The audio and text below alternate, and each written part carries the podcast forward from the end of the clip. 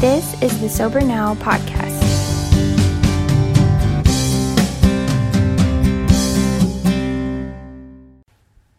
Hey there, thanks for joining me. This podcast is all about sharing positive advice and wisdom for daily life in recovery. In this episode, I'm going to share seven different positive things you realize about yourself once you get sober. So, substance abuse and addiction can take a toll on the way others view us and the way we view ourselves. In fact, drug abuse itself is often a symptom of low self esteem and self hate. On the other hand, getting sober and staying that way is just as much a physical process as it is an emotional and psychological one. Many great things happen when you get sober, and some of the best things aren't necessarily tangible. Instead, they happen on the inside. If you're new to sobriety or you're thinking about ditching the harmful substance abuse habits in your own life, here are seven positive things you might realize about yourself once you get sober. Number one, you can trust yourself. Gone are the days of lying to all your friends and family and going back on the commitments you've made to yourself. When you finally get sober, you make the bold decision to hold yourself accountable and take responsibility for your actions. It doesn't happen overnight, but as you work to make changes, you'll gain massive amounts of self respect and learn how to trust yourself again.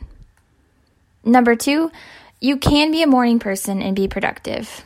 Constant hangovers make it really difficult to be productive, let alone get up at a normal time in the morning. This can cause major problems with work, school, or loved ones who rely on you to maintain your responsibilities and commitments. When you get sober, though, you can say goodbye to those hangovers and start taking advantage of all the great things that come with it like longer days, more productive mornings, and more time and opportunity to reflect and grow on a personal level. Number three, you can cope. Most people who abuse drugs and alcohol use them to cope with uncomfortable emotions, difficult circumstances, or physical or mental trauma.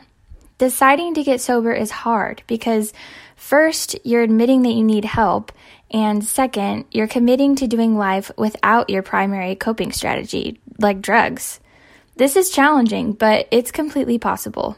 As you work your program, rely on other sober people for support, and challenge yourself to grow and change, you'll find that you can cope without drugs and alcohol, that you're capable, and that you're stronger because of it.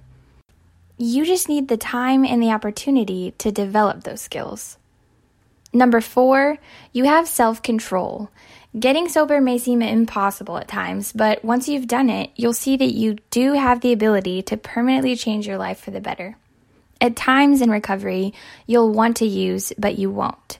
Or you will, but then you'll get back on track. In doing so, you'll recover your sense of self control and feel more confident because you know that you've done it before and you can do it again. This is called resilience, and it's an important aspect of life in recovery. Number five, you can be a good friend. Everyone has the ability to be a good friend. But if you're too busy abusing drugs and manipulating everyone to get what you want, you'll never find your way to genuine relationships and friendships.